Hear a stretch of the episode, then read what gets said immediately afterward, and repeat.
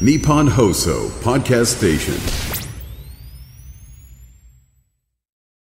今週は東京都医師会副会長で葛西中央病院院長の整形外科医土屋明夫さんをお迎えしまして今年4月から適用される医師の働き方改革について詳しく伺っております、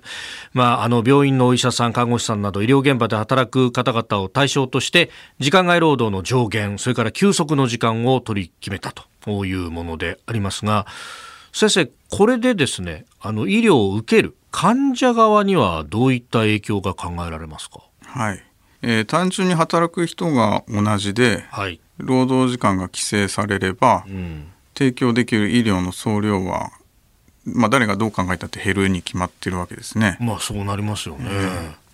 うん、そういった歪みはどこに出るかやっぱり弱いところに出る。休日の、えー、救急外来あるいは夜の救急外来えー、こちらに影響が出てくる可能性が高いです。うん。今まではなんかこう医療提供体制っていうと、まあ、コロナの時もそうでしたけどじゃあベッドがどのぐらい残ってんだろうねみたいな話をしてましたけどお医者さんがいないんでベッドは空いてますけど受け入れられませんみたいなことが起こるかもしれない。そうですね、まあ、入院できませんっていうのもあるかもしれませんし、はい、えー、外来も、えー、制限しますあるいはこの曜日はお休みしますとあるいはですねまあ、夜間の救急外来はできませんというような事態が起きてくるかもしれませんね。これそうすると、まあ、患者というか、まあ、我々の側としてはまずは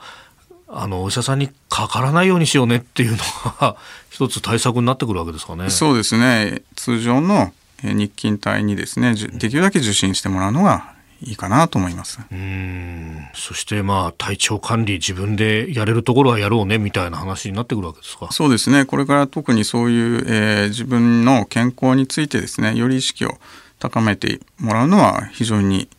大事なことかなと思います。東京都医師会としてはですね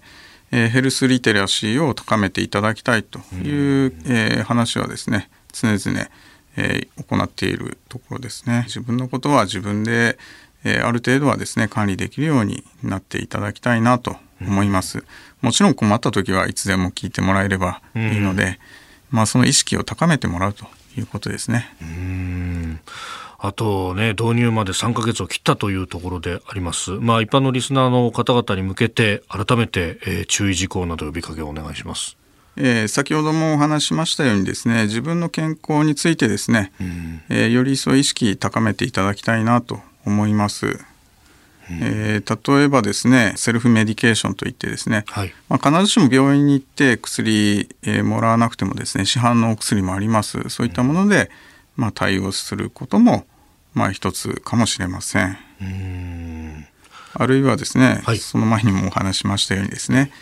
まあ、時間外に受診するよりもですね昼間の日勤帯のうちに時間、うん、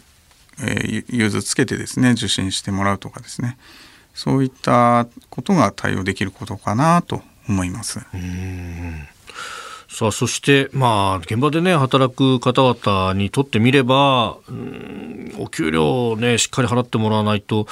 じゃあ別の仕事に就こうかというような方も出てくるかもしれません。そのあたりっていうのは、まあ、必要な、価格に必要な費用、どうなっていくんでしょうか？医者の働き方改革で自分で、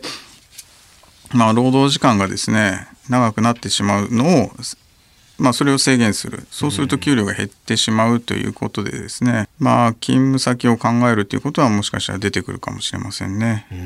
で、まあ、そうならないようにですね十分なまあ、給料が出せればいいわけですけれども、うん、もう診療報酬っていうのはですね2年に1回この春ですねまた改定になりますけれども、はい、もう決まっちゃってます、えー、そういった中でですね医者の給料がドーンと増えるっていうことはありえない話です、うん、ですのでなかなかその辺りはまあ、労働時間が短くなってですね医者の給料はどうなるっていうのはなかなかこれは皆さん面と向かって話しにくいお話ですのでなかなか議論は進んでいないところですね。なるほど。まあちょっと明日はですね、技術の革新、テクノロジーの部分も少しお話をいただこうと思っております。えー、葛西中央病院院長土屋明夫さんでした。先生、明日もよろしくお願いします。はい、ありがとうございます。